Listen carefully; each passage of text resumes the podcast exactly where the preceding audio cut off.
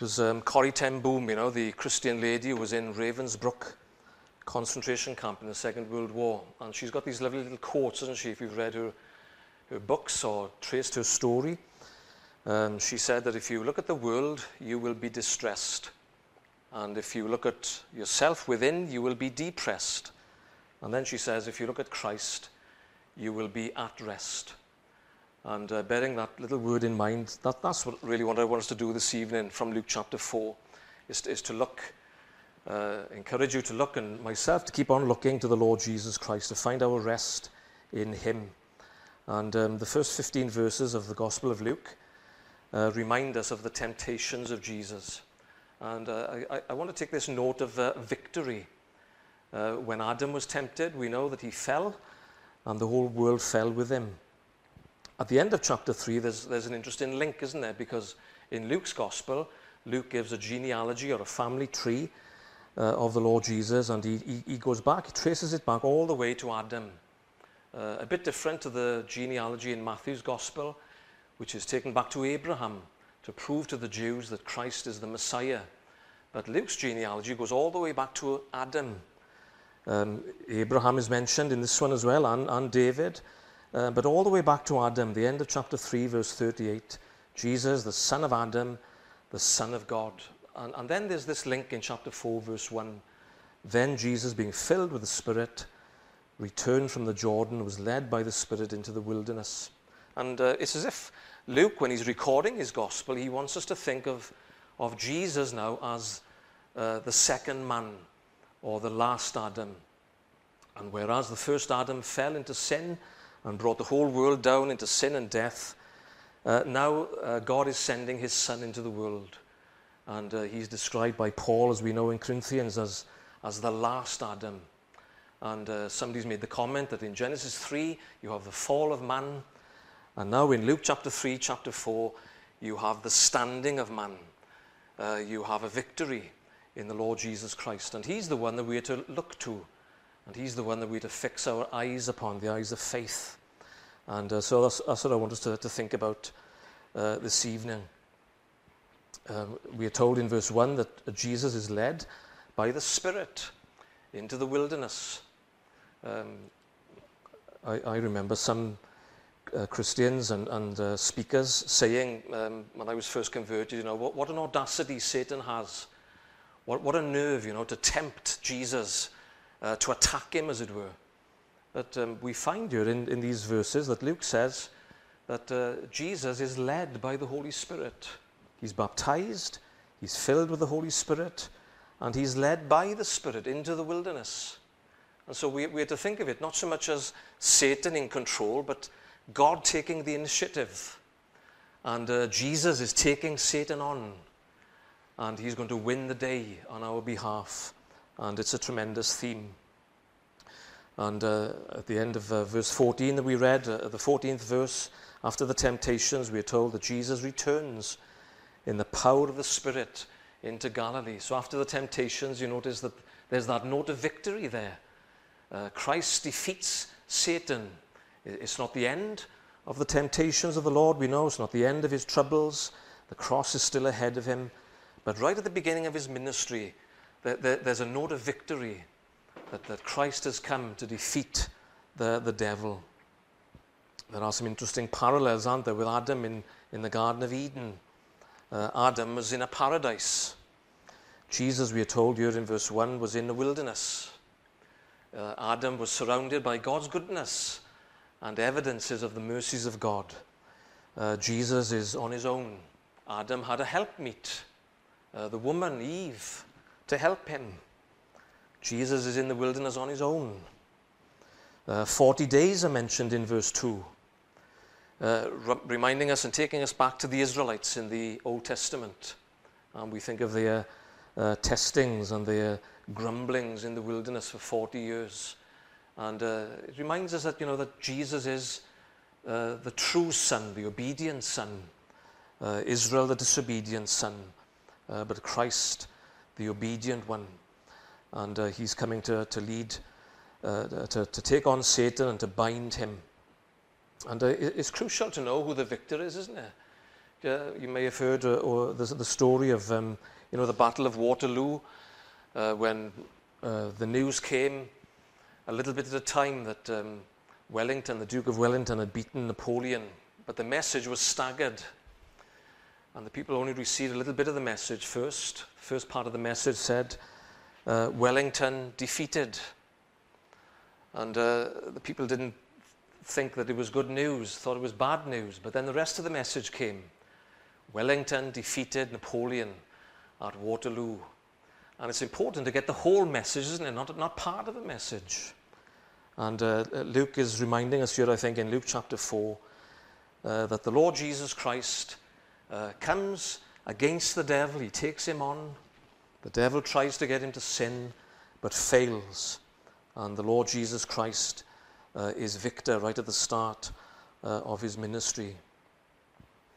Uh, you remember other verses where we are told about this victory. Jesus speaks, for example, in John chapter 16, verse 33, uh, and he says to his disciples, In the world you will have tribulation, but be of good cheer. The word cheer means confidence. We just sang about that in that opening song. Uh, your confidence, let nothing shake. Uh, and the word cheer that Jesus gives to the disciples means boldness. Be confident, Jesus says. Why? Well, then he says, Because I have overcome the world. I have overcome. This is before the cross and the resurrection, but it, he has obviously those things in view. Uh, but the Lord has won the victory, and, and we are to live in the light of his victory. Um, you remember in this very gospel, in the Gospel of Luke, chapter 11, verse 22, Jesus speaks about Satan and he describes him as uh, he's like a strong man and he's got all his goods in peace and nobody can trouble him. And the only way he can be defeated, Jesus says, is, is if a stronger one takes him and binds him. And of course, the, the reference there surely is, is the Lord Jesus. He is the stronger one. And uh, he comes into the world and he casts out evil spirits. And the finger of God comes, Jesus says.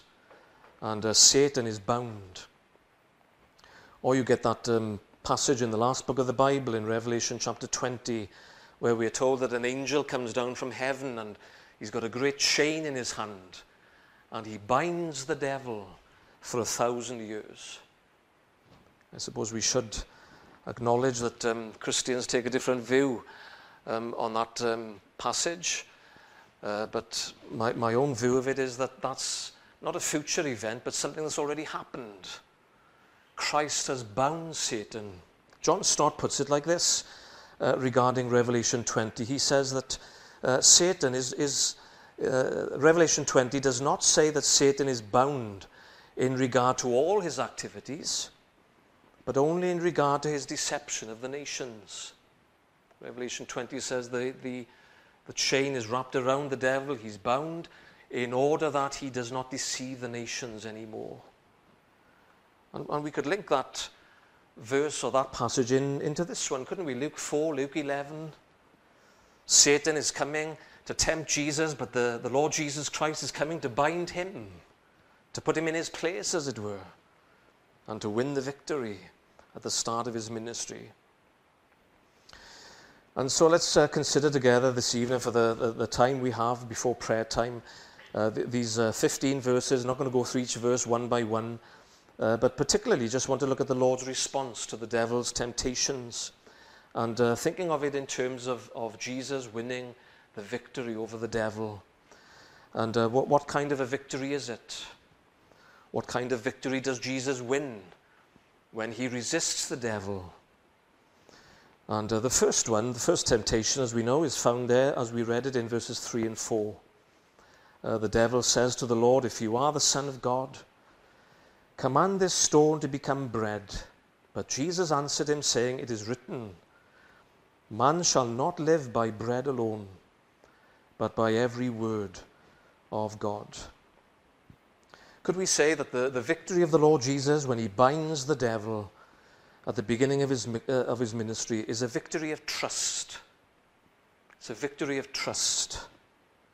Jesus quotes Deuteronomy chapter 8, verse 3 uh, Man shall not live by bread alone, but by every word of God.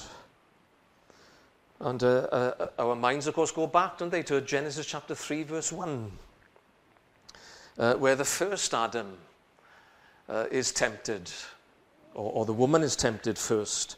And uh, then she goes to her husband to partake of the fruit. And uh, you, you, remember what the devil says to the woman in Genesis 3, verse 1. Has God said? It was an attack upon the word of God from the very outset. Uh, the, the, Word of God, its truthfulness, its reliability. And uh, Adam failed to trust God's Word. Has God said? Is God's Word reliable? The first words of, of the devil in, into the, the, the ear of the woman. And uh, that, that, that was sad, wasn't it? Because uh, Adam and the woman were living in a paradise. They were surrounded with um, the evidences of God's goodness. And uh, now the Lord Jesus Christ is tempted in the same way. Uh, some say that in verse 3, uh, if you are the Son of God, that um, the, uh, some say the devil is there questioning or trying to put a doubt in the Lord's mind uh, as to whether he is the Son of God. Or you could take it uh, that the devil is simply saying, since you are the Son of God, you are the Son of God, so why are you in this predicament of not having any food? Why has your Father left you in this place without any bread to eat? Are you sure that you can trust Him? Just as the devil tempted the woman, has God said, is God's word reliable? So the devil now comes to the Lord Jesus Christ in the, in the same way with a similar temptation. And uh, how does the Lord reply? Well, he, he quotes from the scriptures, from Deuteronomy chapter 8. And uh, he replies, Man shall not live by bread alone, but by every word of God. Uh, the, the full verse from Deuteronomy chapter 8, verse 3, uh, uh, reads like this uh, Moses reminding the Israelites God humbled you he allowed you to hunger. He fed you with manna, which you did not know, nor did your fathers know. In order that he might make you know that man shall not live by bread alone, but by every word that proceeds from the mouth of God. So the verse in Deuteronomy explains the reason for God's trials. God allowed you to hunger uh, in order that, that he might make you know what did God want to make them to know in their troubles, in their temptations? Uh, in order that they might rely more upon God and trust His every word. That even when they were in the wilderness without food, they knew, or they ought to have known, that they could rely upon God. And now the Lord Jesus, in his reply to the devil, uh, can you see that he, he's doing what Adam should have done? How should Adam have responded to, to his wife? Well, we, he, he should have trusted God's word, shouldn't he? He should have refused the temptation. He should have said, We can trust God for everything. And yet he didn't, and he fell. And the whole world is brought down with him. And uh, now the Lord Jesus wins this victory. Luke chapter 4, verse 4. It's a victory of trust. The Lord Jesus Christ as our representative, our head, our Savior. Uh, he's trusting his Father. We know that famous statement by Martin Luther um, when he stood at the Diet of Worms.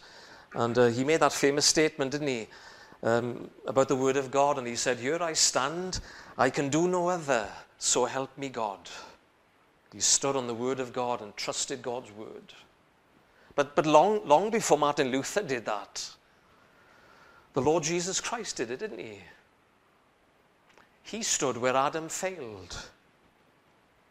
Paul describes our Saviour in Corinthians as the last Adam. Um, I'm sure you know the illustration from one of the Puritans. And uh, he says that there, are, there have only ever been two giants in the world, two representative heads. One was Adam, and the other is the Lord Jesus Christ. And the great Puritan preacher was it Thomas Brooks? I think it was Thomas Brooks, and he, uh, he, he describes Adam, you know, as a great giant, and we're all hanging from his belt. And when Adam falls, we all fall with him. And that's what happened in the Garden of Eden. William Williams puts it so well in his famous hymn, Williams Pantycelyn, in Eden sad indeed that day, my countless blessings fled away.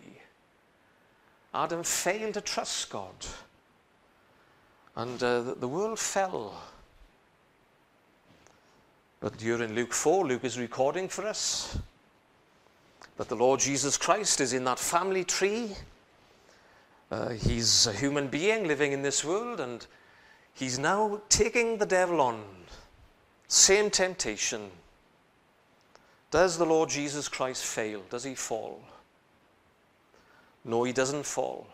He stands and he trusts his Father. Man shall not live by bread alone, but by every word of God. And uh, Adam in the Garden of Eden had everything. He was in a paradise. There was no need for him not to trust God. The Lord Jesus Christ was in a wilderness. There was nothing but rocks and stones. Everything was against him. But he stood firm. And uh, he did what a human being ought to do trust God, God's every word. And uh, he overcame at that point. It was a victory of trust. Trust in every word of God. We could say more on verse 4, couldn't we? Uh, but let's come um, quickly to the, the, to the next one. Uh, could we say that the victory of the Lord Jesus Christ when he's tempted of the devil is a victory of worship? Uh, in verses 5 to 8, the devil takes the Lord unto a high mountain and showed him all the kingdoms of the world in a moment of time. All this authority, Satan says, I'll give you and their glory, for this has been delivered to me, and I give it to whomever I wish. Maybe there we do see the audacity of the devil uh, as, as he, he claims that position of, of worship. And he says to the Lord in verse 7 If you will worship before me, all will be yours. Then Jesus answers and says to him, Get behind me, Satan. For it is written, You shall worship the Lord your God, and him only you shall serve. What was the victory of the Lord Jesus? It was a victory of trust, but it was also a victory of worship. What happened in the Garden of Eden when the woman began to listen to the devil's voice? well, we're told in Genesis 3 when the woman saw the tree that it was good for food and it was pleasant to the eyes. First of all, she listened to his voice and she, she failed to trust God. But then she began to see things and uh, things in creation that were pleasant, and the tree of the knowledge of good and evil. And, and we could say she took her eyes off, off the beauty and majesty of God, and she began to see things in creation, and she desired those things more than she desired God. Paul says in Romans 1 that the fault of the world is that they worship the creature rather than the creator. It was an issue of worship, wasn't it? The devil disguised himself. He didn't appear as the devil, we could say. He came through the creation. And, and he tempted Adam and Eve to go after things that they could see with their eyes and they could take hold of. And that was a tragedy, wasn't it, when Adam fell into sin? Sad indeed that day, my countless blessings fled away, my crown fell in disgrace. And uh, ever since that day, uh, Genesis chapter 3, the fall of man into sin, idolatry in the world. I'm sure you know that famous statement by John Calvin, uh, where he says that the, the, the human heart is an idol factory. Uh, Tim, Tim Keller, the um, Presbyterian minister in New York, he's got a book called Counterfeit Gods. And uh, he asks the question what is an idol? And he answers it in a simple way. Uh, an idol is, is anything uh, more important to you than God. It is anything that absorbs your heart and imagination more than God. And in the Garden of Eden, isn't that, isn't that what happened to Adam and Eve? The woman took her eyes off God and she began to desire things in the world more. And uh, saw uh, idolatry in the human heart. A 17th century uh, minister, David Clarkson, and uh, he says, uh, if we think of our own soul as a house, idols are set up in every room. Kind of a spiritual way of thinking. Imagine your soul is a house, many rooms in that house, and there's an idol in every room. The words of um, William Cowper, you remember, in his famous hymn, the dearest idol I have known, he's praying as a Christian, and he says, The dearest idol, Lord, I have known, whate'er that idol be, Help me to tear it from thy throne and worship only thee. Uh, the, the, these thoughts condemn us, don't they? Because idolatry is in our heart. We can easily take our eyes off God. As the woman did, as Adam did in the Garden of Eden. What about the Lord Jesus Christ? What did he do? All this will be yours, the devil says, all these kingdoms of the world will be yours if you fall down and worship me. Jesus again replies from Deuteronomy uh, chapter 6 and chapter 10 Get behind me, Satan, for it is written, You shall worship the Lord your God, and him only you shall serve. He refuses to worship the devil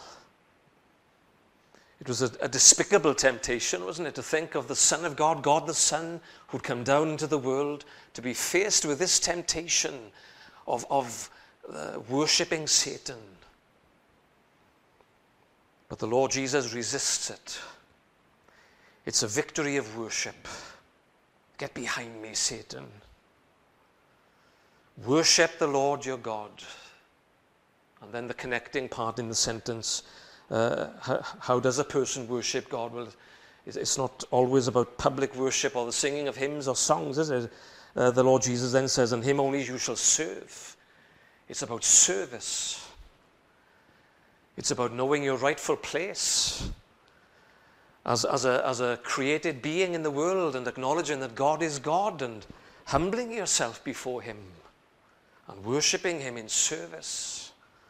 And that's what the Lord Jesus does. It's a victory of worship when Jesus overcomes the devil at the beginning uh, of his ministry. You remember how in the last book of the Bible, in Revelation chapter uh, 20, we are told that Jesus uh, opens the door of heaven, the tree of life. And because of the work of Christ, we are taken back into heaven. What, Adam, and, Adam lost for us in the Garden of Eden has been restored and recovered and and, and now the, the, the door of heaven is open and we can go back into heaven. And we can worship God. And we are told about the Lamb of God in heaven who leads God's people to the fountain of living waters. There's a restoration of the true worship of God. But it only comes to us because Jesus has won the victory. We can't get there by our own efforts or works.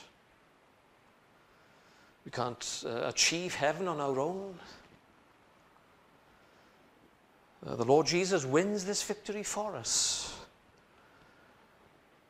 Our hearts are, are an idol factory, but the Son of God has come, and, and through him we're able to come back to God.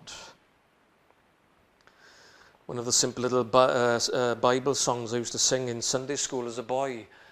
Uh, you probably know it. There is a way back to God from the dark paths of sin. There's a door that is open and you may go in. At Calvary's cross is where you begin when you come as a sinner to Jesus. That's the way back, isn't it? Through the Lord Jesus, we, we come back to God. And through the Lamb of God who gives himself for us. So, the, the, the victory of the Lord Jesus, Luke records in Luke 4, is, is a victory of trust, it's a victory of worship, we go to the next temptation. We're, we're only skimming the surface, really, of these temptations. But, but in verses 9 to 12, it's also a victory of obedience. The devil doesn't stop with his temptations. He comes to the Lord, he brings him to Jerusalem, verse 9, he sets him on the pinnacle of a temple uh, and says to him, If you are the Son of God, throw yourself down from here. For it is written, and, and this time the devil himself quotes Psalm 91.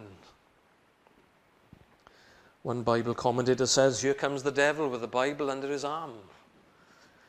He shall give his angels charge over you to keep you. And in their hands they shall bear you up, lest you dash your foot against a stone. Throw yourself off the, the pinnacle of the temple, a 400 foot drop, and, and, and get God to do something sensational. Send the angels, and, and, and uh, the, the Word of God says you won't come to any harm. You can do this, you, you, you can do this, and you'll still be safe. And uh, the, the Lord Jesus replies again, resisting the temptation in verse 12. It has been said, You shall not tempt the Lord your God, shall not put him to the test. Uh, there, there, are extreme examples of this, I suppose, aren't there? Uh, do you remember the, the extreme Pentecostal group in America many years ago? They were called the snake handlers. And, uh, you know, on, on a Sunday service, they would bring snakes into the service. And then you would, you would go to the front and you would get bitten by the snake. And then the purpose of doing that was so that you could, could then call on God for healing and prove that God could heal you. But it was putting God to the test, wasn't it? It's an extreme example, and we can spot that a mile away, I'm sure. And, uh, and yet, there are some more um, subtle ways, I suppose, where we can put God to the test, push the boundaries of sin. Doesn't matter if I sin because once saved, always saved. And uh, God will forgive me of my sins anyway. It doesn't matter if I sin, I, I can get away with a few things. It's putting God to the test, isn't it? Shall we continue in sin that grace may abound? No, no, God forbid, Paul says in Romans 6. Uh, or, or demanding that God do something for you. Jesus, in his reply in verse 12, he, he again quotes from Deuteronomy. And um, Deuteronomy chapter uh, 8 and verse 16. Uh, and Jesus gives the story there. Um, Moses, rather, gives the story to the Israelites that uh, you, you are not to tempt the Lord your God. Uh, and then he says this You shall diligently keep the commandments of the Lord, his testimonies and his statutes which he's commanded you, and you shall do what is right in the sight of the Lord. And uh, Jesus resists the temptation his victory was a victory of obedience. Interesting in that verse in, in Deuteronomy and, and the, the, the 16th verse of that chapter you shall not tempt the Lord your God, but you shall diligently keep the commandments. What's the opposite of the opposite of tempting God, putting God to the test? The opposite of, of that is diligently obeying Him. And can you see here in Luke 4, verse 12, that's what the Lord Jesus does. He refuses to put God to the test. And um, he obeys what God wants him to do. Why has the Lord Jesus Christ come into the world? What was his purpose? Well, in John chapter 14, verse 31, uh, the Lord Jesus says to his disciples that uh, the Father has given to me a commandment. What was that commandment? To go to the cross. That's what the Father wanted him to do. We know that when he came into the world, there, there were other aspects of that. Uh, there was a preaching ministry, there was a, a, a miracle ministry, we can say, and, and supernatural things. But, but the, the main purpose of his mission was his, his death on the cross. And Jesus refuses you, the devil. He refuses to throw himself off the pinnacle of the temple to, to get God to send his angels to keep him safe. He's determined to obey his Father. Right at the beginning of his ministry. In chapter 3, he's got baptized by John. Dale Ralph Davis, in his commentary on Luke, on these passages, he says that at the River Jordan, the shadow of the cross falls on the River Jordan. Right at the start of his ministry, Jesus identifies with sinners. And, and he knows what he's got to do, and he's focused. You can now see it here in chapter 4. When the devil is trying to get Jesus to do this or do that, to, to stray from his mission of the cross. And Jesus says, You shall not tempt the Lord your God, but, but diligently keep the commandments of the Lord. And my Father has given me a commandment.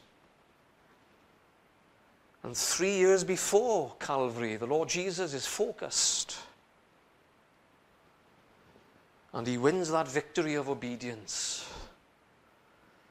And he overcomes the devil. We read then in verse 13 uh, that uh, the devil ends the temptations for a while and he departs from Jesus until an opportune time. Then Jesus returned in the power of the Spirit. See what Luke is saying to us there. You know, the Lord Jesus wasn't weak and defeated. Uh, his head wasn't hanging low after his temptations. He hadn't failed. As a result of the temptations, the power of the Spirit is upon him. There's a, there's a note of victory there. Adam fell, but Jesus stood firm and he won the victory for us. And uh, so, what, what, does all that mean for us? This, uh, this victory of trust. Trusting in every word of God. A victory of worship. Jesus worshipping God and, and then bringing us with him as we follow him into the worship of God. A victory of obedience. Not putting God to the test but obeying what the Father wanted him to do. Well, this is a tremendous encouragement to us, isn't it? We don't want to bury our heads in the sand, as it were, and uh, ignore what's going on in the world. We know that uh, the world is full of troubles.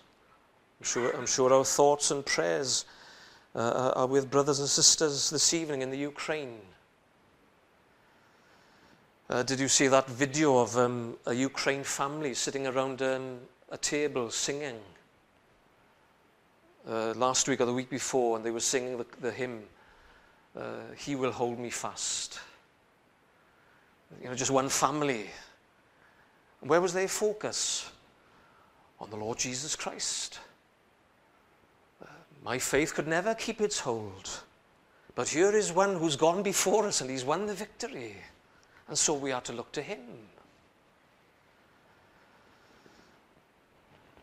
Let me give the, the last word this evening before prayer time to um, the great hymn writer Isaac Watts. And he tells us what to do in one of his great hymns. So let me finish with these words. As we think of the Lord Jesus in Luke chapter 4, winning this victory over the devil right at the start of his ministry, here is our great leader, our captain, our head. Isaac Watts says this uh, join all the glorious names, you know that hymn. And in, in two of the verses he says, Then let my soul arise and tread the tempter down. My captain leads me forth to conquest and a crown. A feeble saint shall win the day, though death and hell obstruct the way.